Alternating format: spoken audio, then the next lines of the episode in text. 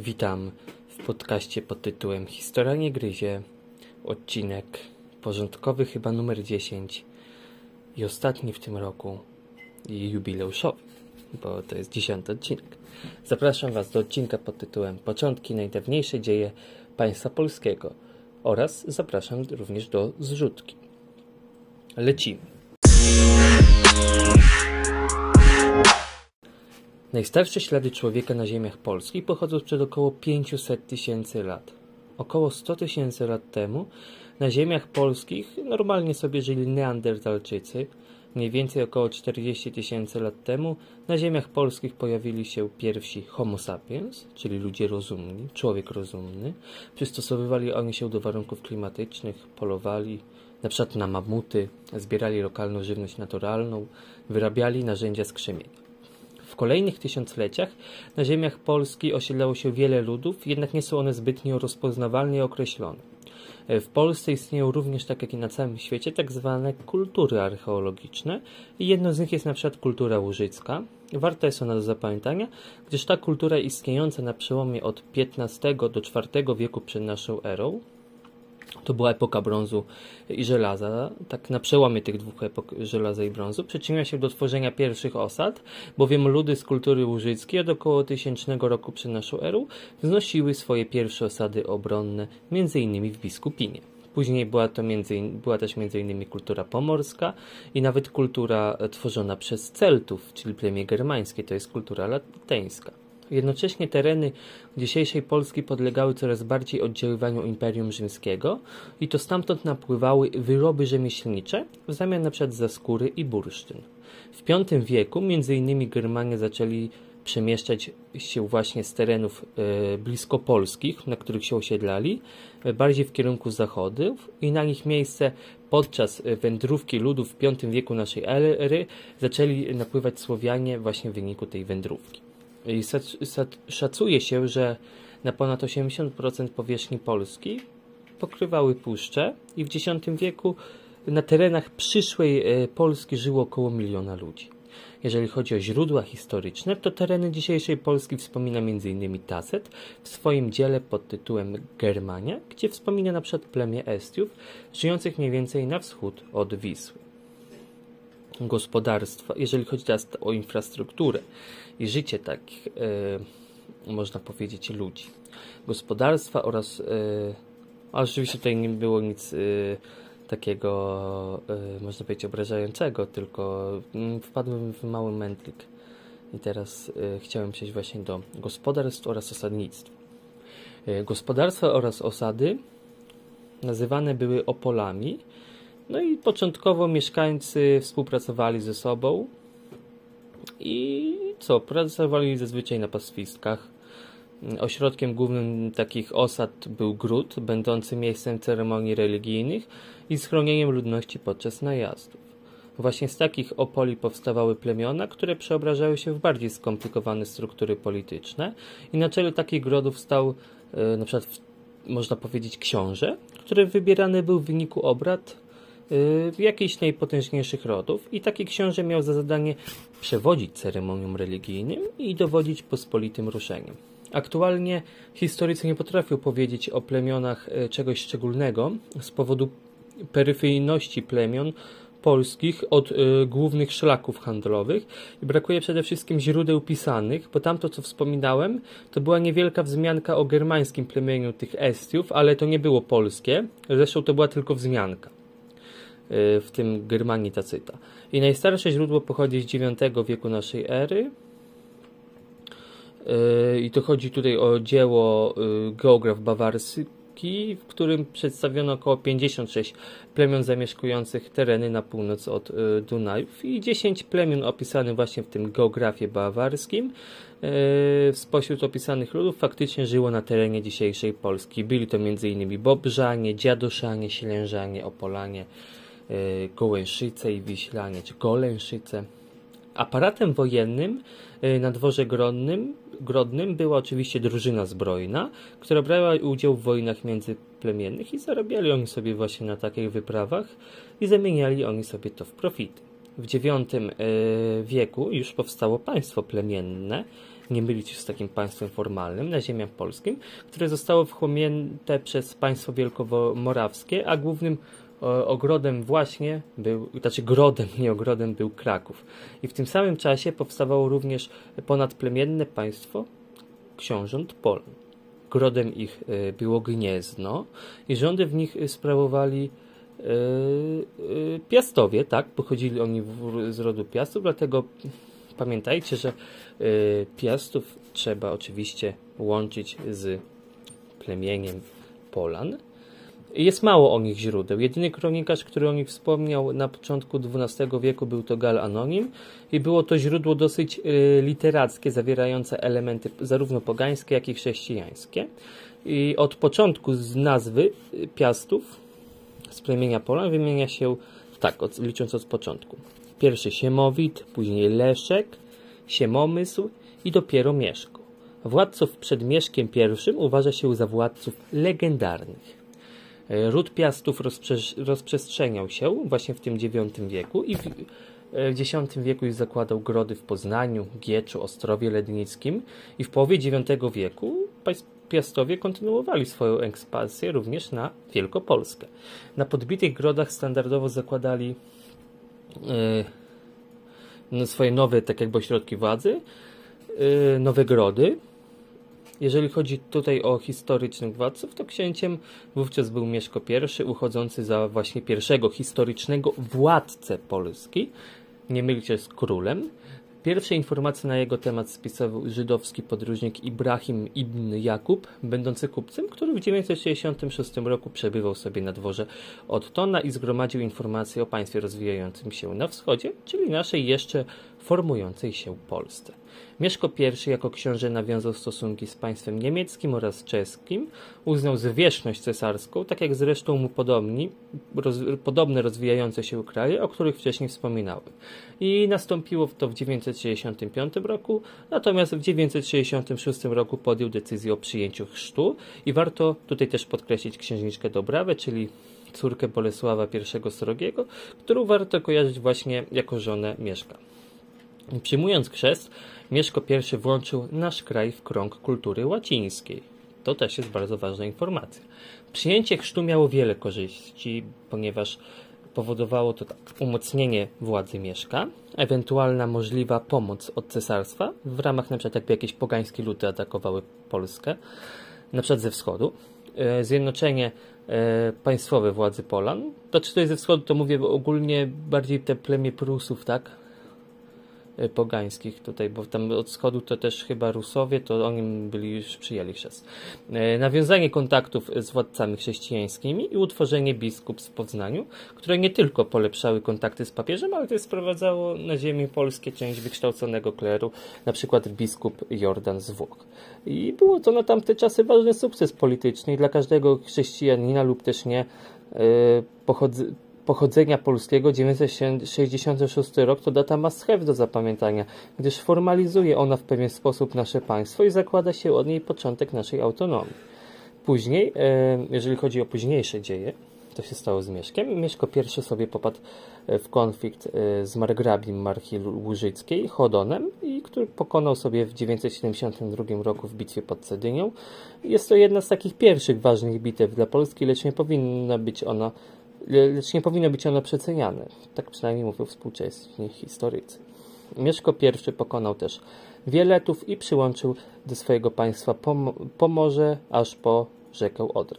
W 985 roku zajął ziemię krakowską i granice państwa stworzone przez Mieszka I zostały określone w dokumencie Dagome Judex, de facto najstarszy dokument dotyczący Polski, spisany po łacinie około 990 roku i nie zachował się jego oryginał. Po śmierci Mieszka I, formalnie plus minus 992 rok, władzę zwierzchniczą objął najstarszy syn Bolesław, zwany później Chrobry, rządzący w latach 992-1025. Kontynuował on politykę Mieszka, wspierał wyprawy misyjne biskupa praskiego Wojciecha na Prusy, aby ich nawracać. Oczywiście nie były to zbrojne wyprawy i w wyniku niespodobania się Prusom owy Wojciech podczas misji ewangelizacyjnej został brutalnie zabity. Jeżeli chodzi o początki jego wyprawy, to na początku wybrał się do Gdańska i z Gdańska od razu poszedł na Prusy. I Chrobry wykupił zwłoki Wojciecha i od razu rozpoczęła się jego beatyfikacja, w sensie Wojc świętego Wojciecha, a nie Chrobrego. Jego śmierć wywołała smutek w Europie. Cesarz oraz papież również y, znali Wojciecha i Kościół uznał go za męczennika i patrona, a jego relikwie stały się celem pielgrzymek. Misja Wojciecha y, była bardzo ważna, gdyż skutkowała ona w tysięcznym roku zjazdem gnieźnieńskim, gnieźnieńskim czyli mówiąc najprościej pielgrzymka od Tona III do grobu świętego Wojciecha w Gnieznie. Tak. Śmierć y, Wojciecha spowodowała zjazd gnieźnieński i odtąd III, czyli cesarz niemiecki, wybrał się właśnie do grobu owego świętego. Bolesław Chrobry wtedy wręczył Ottonowi III ramię świętego Wojciecha, natomiast Otton e, III wręczył Chrobremu kopię świętego Maurycego, będącą ważną insygnią władzy cesarskiej.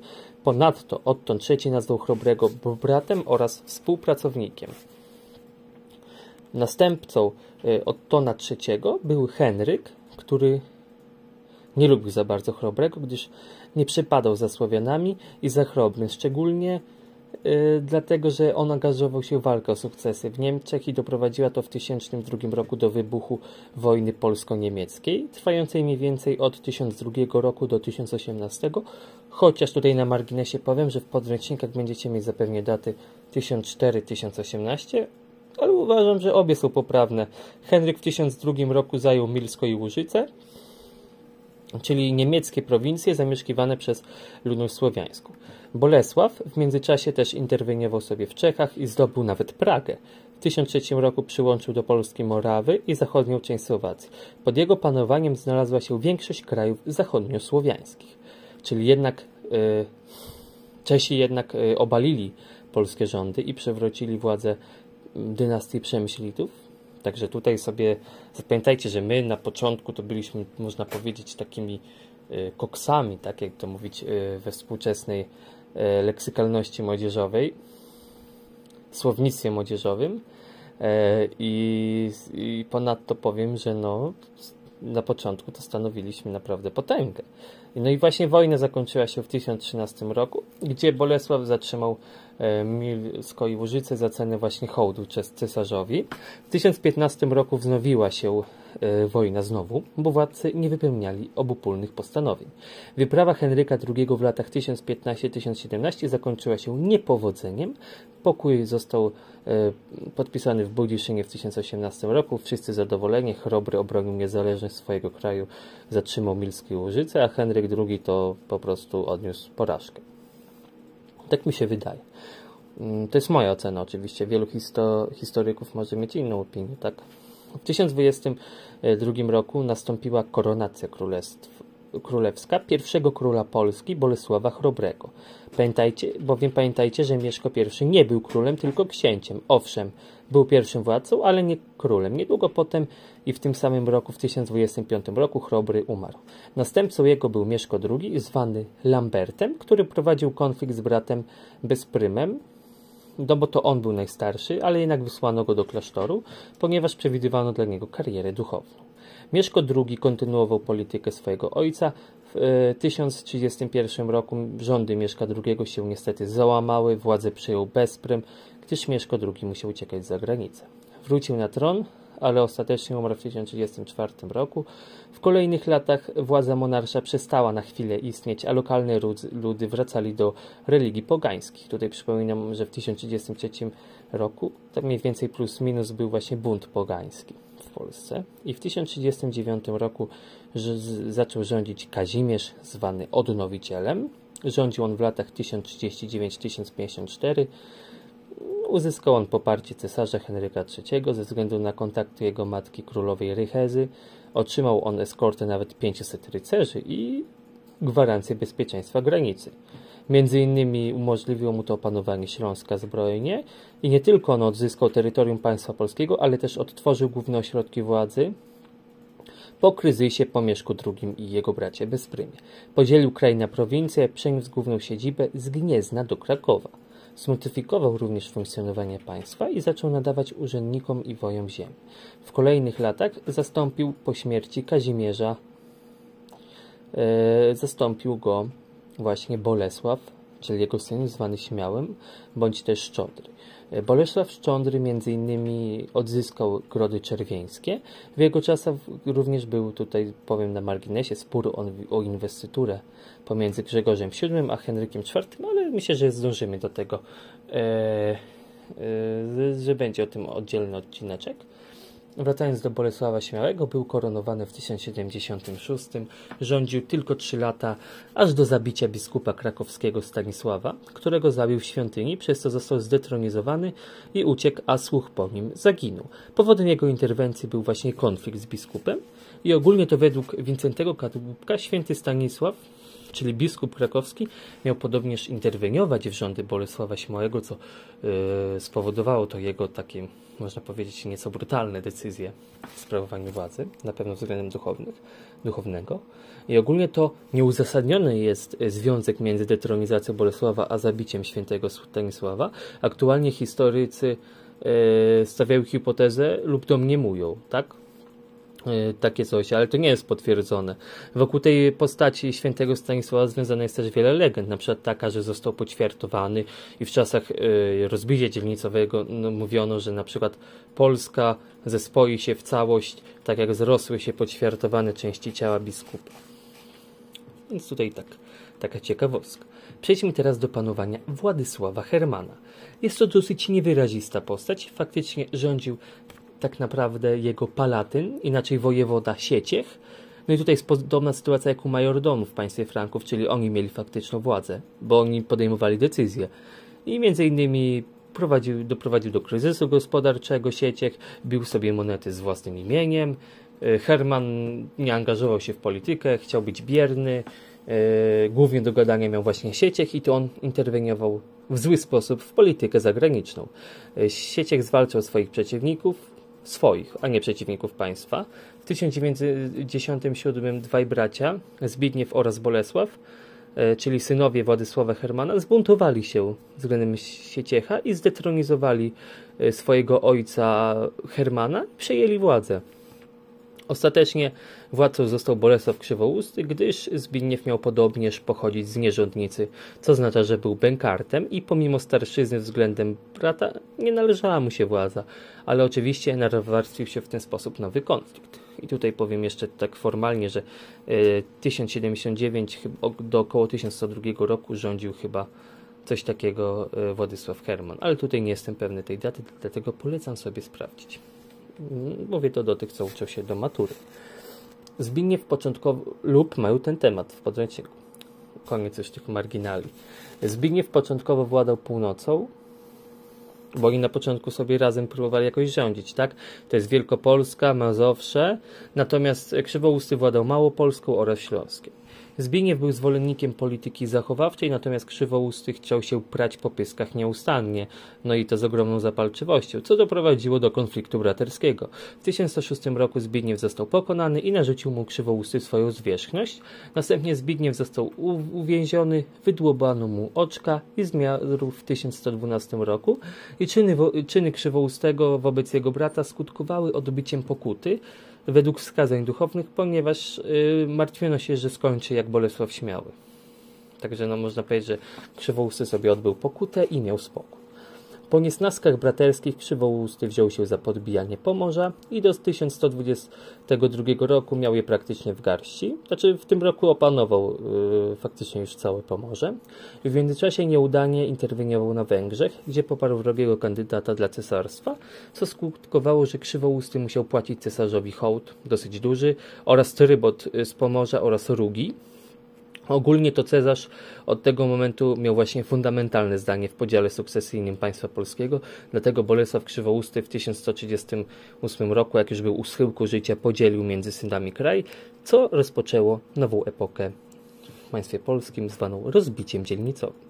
Zamierzał on w ten sposób uregulować dziedziczność i uniknąć konfliktu. Uwaga! To tyle w ostatnim odcinku w tym roku. Dzień, w którym to nagrywam jest 31 grudnia, dlatego nie zostało mi nic